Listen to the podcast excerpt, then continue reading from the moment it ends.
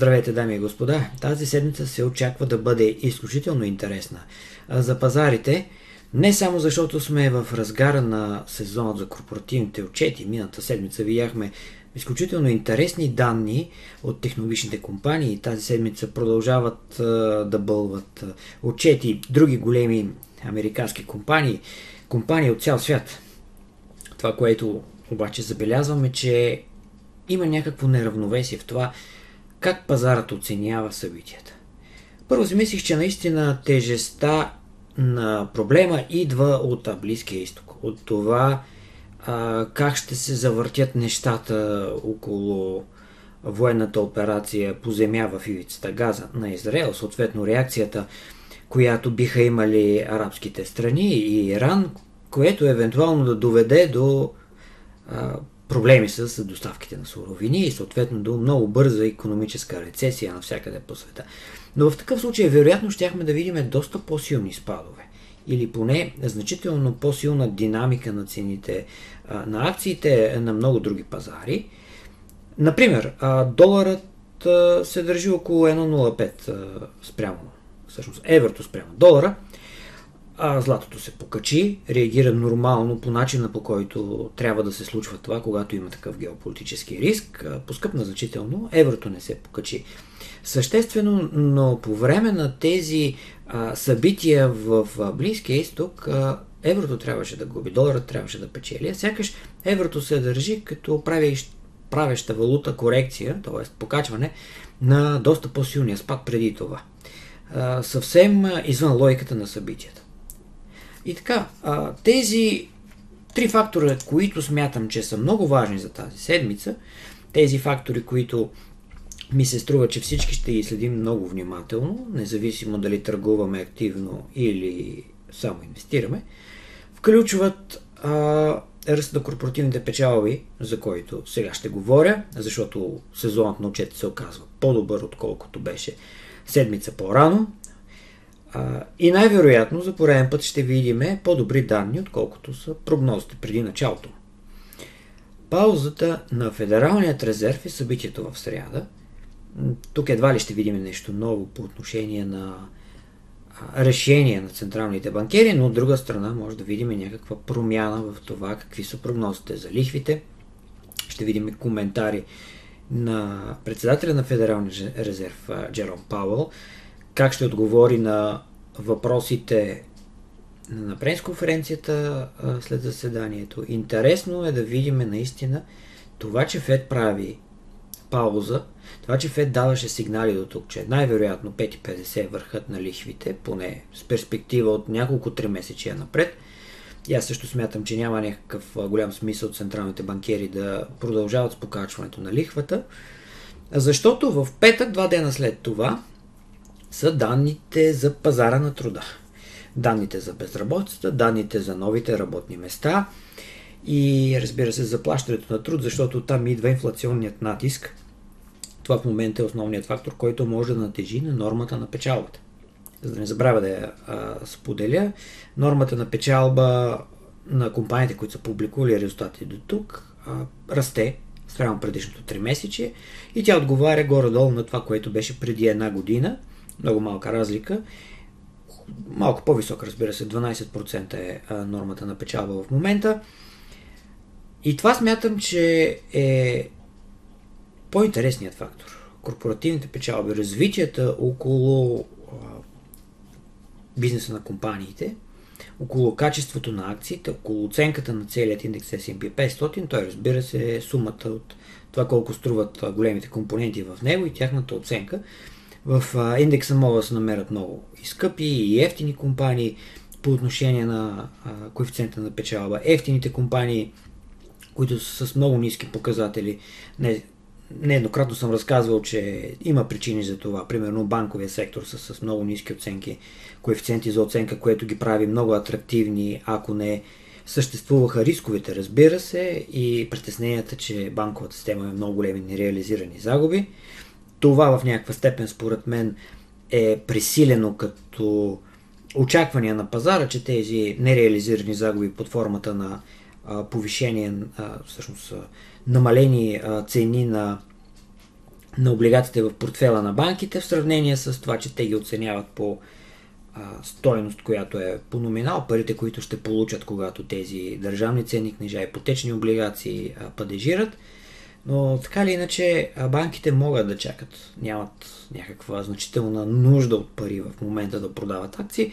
А облигациите си, освен това, Федералният резерв е направил така, че да а, им даде пари по номинал при необходимост. Има такъв инструмент. Но банките могат да чакат и това, което е притеснително е дали ще се случи някакво кредитно събитие. И тук а, бих искал да вметна, че влизането на очакванията за инфлацията, макар и по-ниска да стане, но, но по-висока от таргета, което да принуди централните банкири да държат по-високи лихви, рано или късно следващата година ще започне да се отразява на бизнеса. Това всички анализатори, економисти а, го говорят, дори мога да се включи аз към тях, а, говорим, но пазарът в някаква степен, според мен, е в неравновесие, особено инвеститорите в финансови книжа, от гледна точка на това, че се отделя изключително много голямо внимание на, на всеки признак за влушаване на балансът на, на кредитния портфел. Едва ли не, че веднага трябва да се случи някакво кредитно събитие, т.е. да рухне а, пазара, примерно на commercial real estate, на недвижими имоти. Това не се случва. В някаква степен това неравновесие може да го видим в много други сектори. Примерно фармацията, където виждаме много силен спад на корпоративните печалби. Тая седмица някои от големите компании, включително и две от а, акциите, две от компаниите, които споменаха, направиха ревизии а, на, на прогнозите си за третото три месече, седмици преди да, да започне сезонът на отчети. Това бяха Pfizer и Lilly. Тези две компании ще публикуват отчетите си и си вижда много, много голяма разлика с а, първоначалните прогнози и данните от предишното 3 месече, от второто 3 месече. Но така или иначе пластовете започват да се намесват, наместват.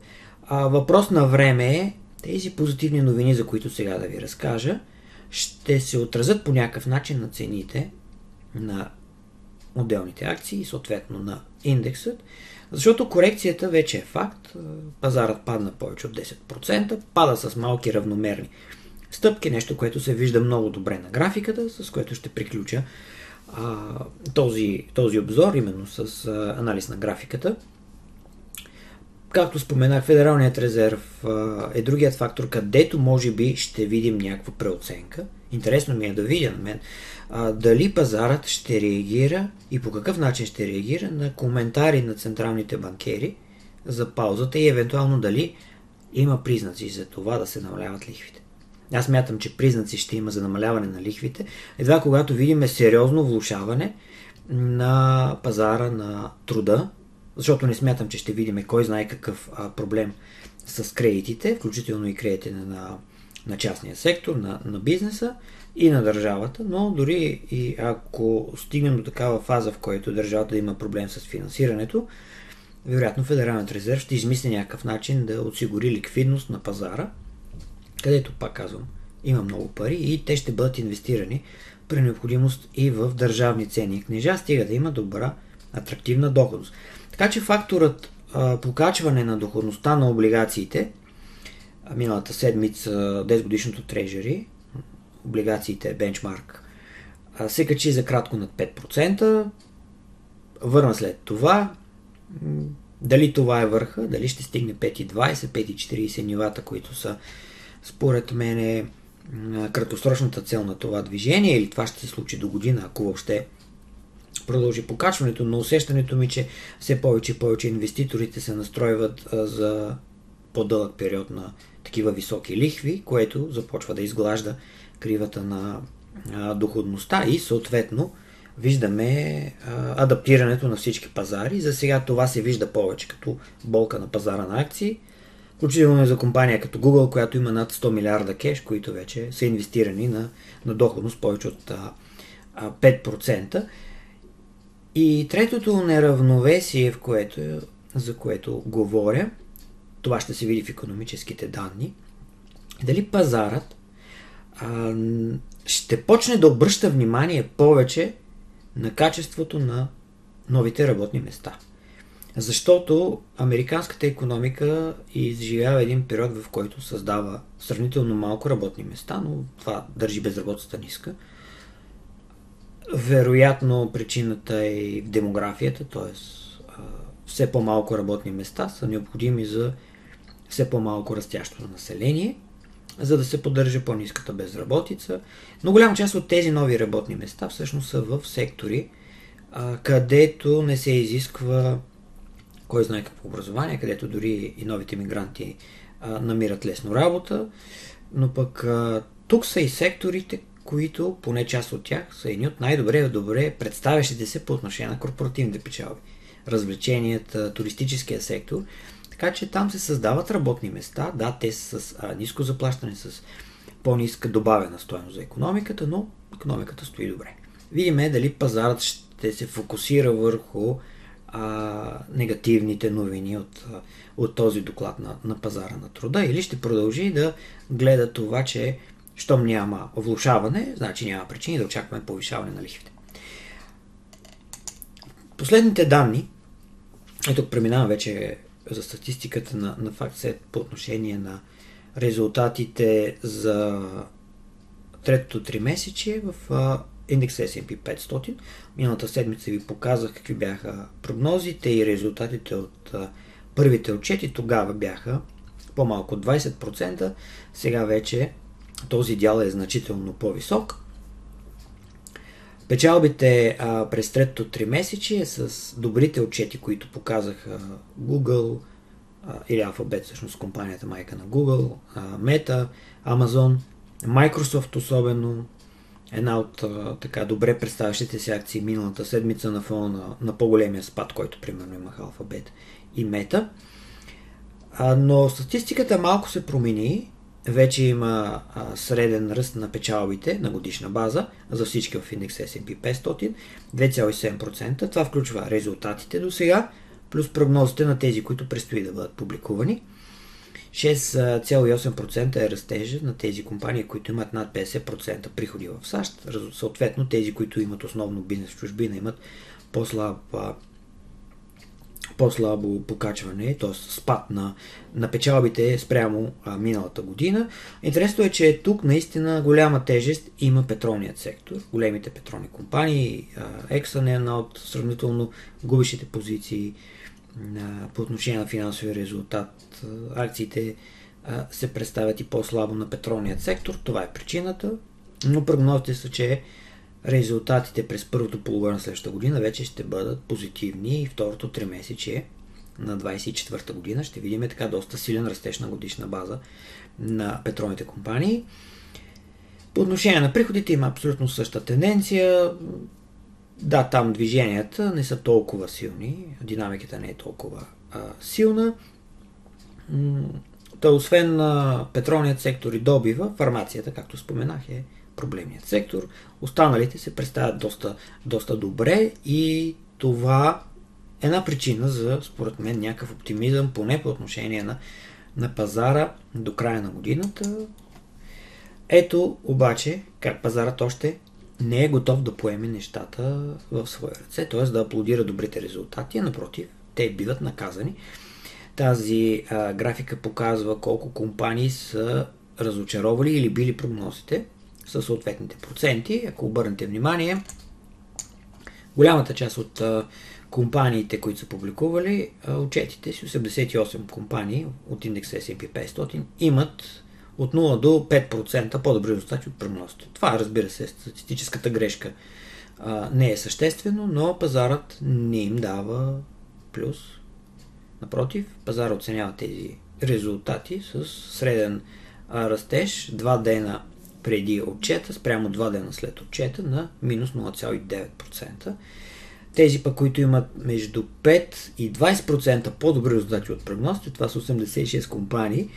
При тях дори има и малко по-нисък резултат, средният е минус 1,2%. Реално няма някой сегмент, включително на компаниите, които имат над 20, над 40% по-високи печалби от прогнозите. Включително и при тях има резултати, които средно движение на цената, което въобще не отговаря на, на позитивните очаквания на пазара. Може би а, една от причините е, че две трети от компаниите, които, не всички компании, само една част дават а, прогнози за това какво ще се случи следващото 3 месече. Такъв пример а, стана Мета, компанията на Facebook и Instagram, а, която прогнозира, че тези фантастични резултати за трето тримесечие няма да се повторят за четвърто, че дигиталният маркетинг е в а, слаба ситуация или вероятно ще бъде по-слабо, отколкото а, с предишните резултати. Това съответно натежа на акцията. При Алфабет видяхме по-слаби резултати в а, клауд а, сегмента. Той вярно наистина е по-малък от а, от приходите, които търсачката и другите услуги на компанията регистрират, но въпреки това натежа на пазара и макар, че Microsoft пежели позиции в тази посока, нейната акцията на Microsoft не отчете такъв растеж, който да компенсира спада при Alphabet. Въпросът е тук дали ще се промени ситуацията. Дали това настроение на пазара ще ще се промени. Това ще го видим на графиката, но за сега той изглежда сравнително негативно. То, тези а, средни показатели на реакцията спрямо отчетите са доста по-слаби, отколкото обичайно се случва през последните години, така че има потенциал за по-добра реакция на някакъв етап от времето. Стига, разбира се, да видим катализатор на тази промяна. Поне за сега отчетите не успяват да ядат да я дадат. Този слайд, с който искам да завърша, това е също от FactSet оценката на индекс S&P 500 по отношение на показателя цена-печалба, но изчислен с печалбата за следващите 12 месеца. Този показател, както виждате, се подобрява значително през последните няколко месеца. Това е графика от октомври 2013 година. Много добре се вижда голямата динамика, която се случва с оценката на, на пазар, защото това отразява оценката на пазара, колко скъпи бяха акциите а, след, а, след пандемията 20 година, как а, на резултатите им и съответно спадат на цените на акциите, които видяхме 22 година допринесоха за тази по-ниска оценка, защото показателят а, в момента е дори по-низко, то е около 17 пъти, то е по-низко от средното за последните 10 години. Значително по-низко от средното за последните 5 години, което е а, почти 19 показатели. Този показател наистина ни дава информация, че пазарът в момента не можем да го оприличим като скъп. Дори напротив, има а, и основателна причина да твърдим, че той е по-скоро ефтин, поне ако погледнем 17-та година, а, показателят е бил на тези нива над 17. Съответно, след това а, пазарът растеше. Повишаването на лихвите от Федералният резерв обаче доведе до една корекция 2018-19 година, някакъв спад, който после беше ускорен значително от 2020 година от COVID рецесията. За мен това е един от сигналите, че пазарът предпочита да бъде предпазлив. Поради причините, с които започна. Тази предпазливост в някаква степен, а, още е рано се твърди, кога ще приключи, в някаква степен винаги има периоди, в който махалото се променя от едната страна в другата. Интересно е да видим тази седмица дали няма да се случи някакво събитие, катализатор на някакви такива промени, който да бъде а, да създаде предпоставки пазарът да гледа позитивно на, на оценката, позитивно на финансовите резултати, позитивно на макроекономическите новини, а, да игнорира или да не обръща такова голямо внимание на геополитическите рискови, рискове в момента. Нека сега да обърнем внимание на графиката на индекс S&P 500 в платформата на Global Trader. Това е една графика, която съм сложил доста неща. Старая се, когато правя технически анализ или показвам определени неща, винаги да махна излишната информация. Но тук всяко едно от тези линии, графики, пълзяща средна, 50-дневна пълзяща средна, всяко има своето място. Например, тази червената линия, коя, през която минава цялата а, графика, беше едно от важните нива на подкрепа за индекса S&P 500, който беше преодоляно а, миналата година, защото това са върховете от а, началото на тази година, февруари месец. А, преодоляването на тази линия беше а, значителен скок напред на пазара. Сега виждаме търговия надолу.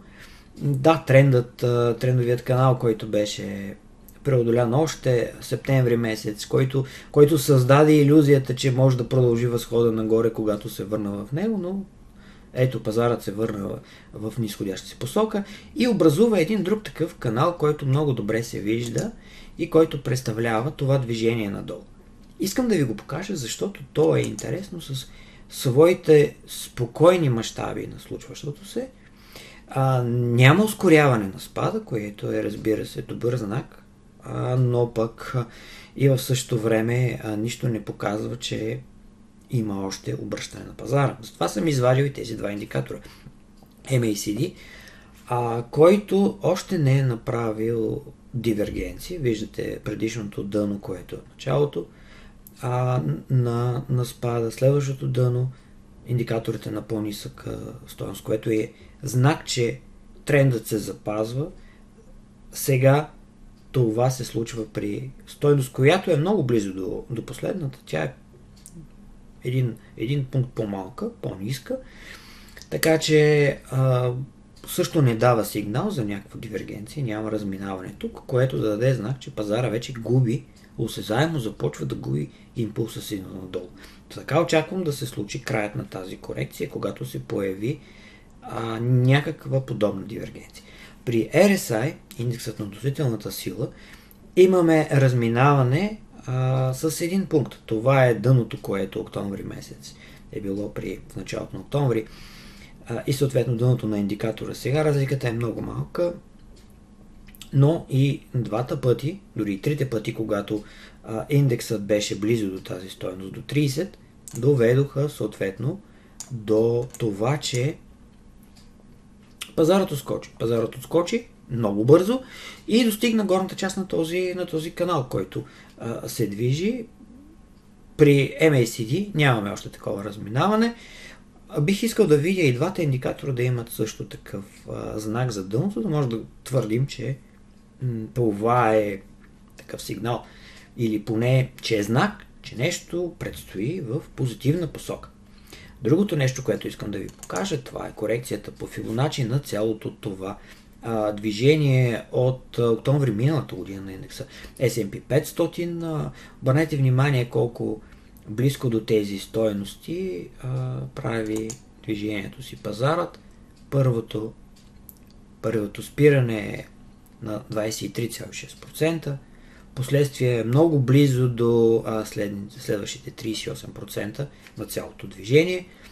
Сега, според мен, ще се пробва да стигне тук половината, да направи корекция по Фибоначи на половина спрямо това, което е, е бил растежът, а това ниво е някъде около 4050 пункта, когато гледаме този инструмент, договор за разлика, но той е базиран върху индекса ще ми е интересно да видя дали и този път, ето е 50 а, дневната пълзяща а, средна, дали и този път пазарът ще я приближи, защото ако станем свидетели на, на такъв отскок в момента, който се опитва да, да а, се случи, ето така ще го а, добавя за по-добре да се вижда, а, обръщането на, на тренда, да, нямаме такъв а, хубав ден без посока, в който пазара тръгне нагоре. Имаме колебания все още на пазара, но ако видиме движение нагоре, ще ми е интересно да видя, разбира се, до каква степен дали пазарът ще стигне до 50-дневната пълзяща средна, как ще се държи на нея. С това а, приключвам. Благодаря ви за вниманието. Ако а, следите внимателно нашия канал, със сигурност очаквате да включим много скоро и функцията за членове на канала ни. Почти сме готови да го направим. Най-вероятно през ноември месец вече ще стартира и тази функция с допълнителни видеа, с допълнителни материали, които ще касаят не само международните пазари, разбира се, но и българска фондова борса, защото и там имаме интересни новини, които може да обсъждаме, макар и в по-голям интервал между тях. По-малко неща се случват. Ще ви държим в течение как ще се развият събитията на нашия канал. Ако го посещавате без се абонирали, направете го, защото нищо от това, което през последните месеци правиме толкова редовно и държим да бъде интересно за нашите зрители, нищо от това няма да се промени. Ще продължим да ви предоставяме пазарна информация с коментари по най-актуалните събития и от време на време анализ на графиките. Благодаря ви за вниманието. До следващия път.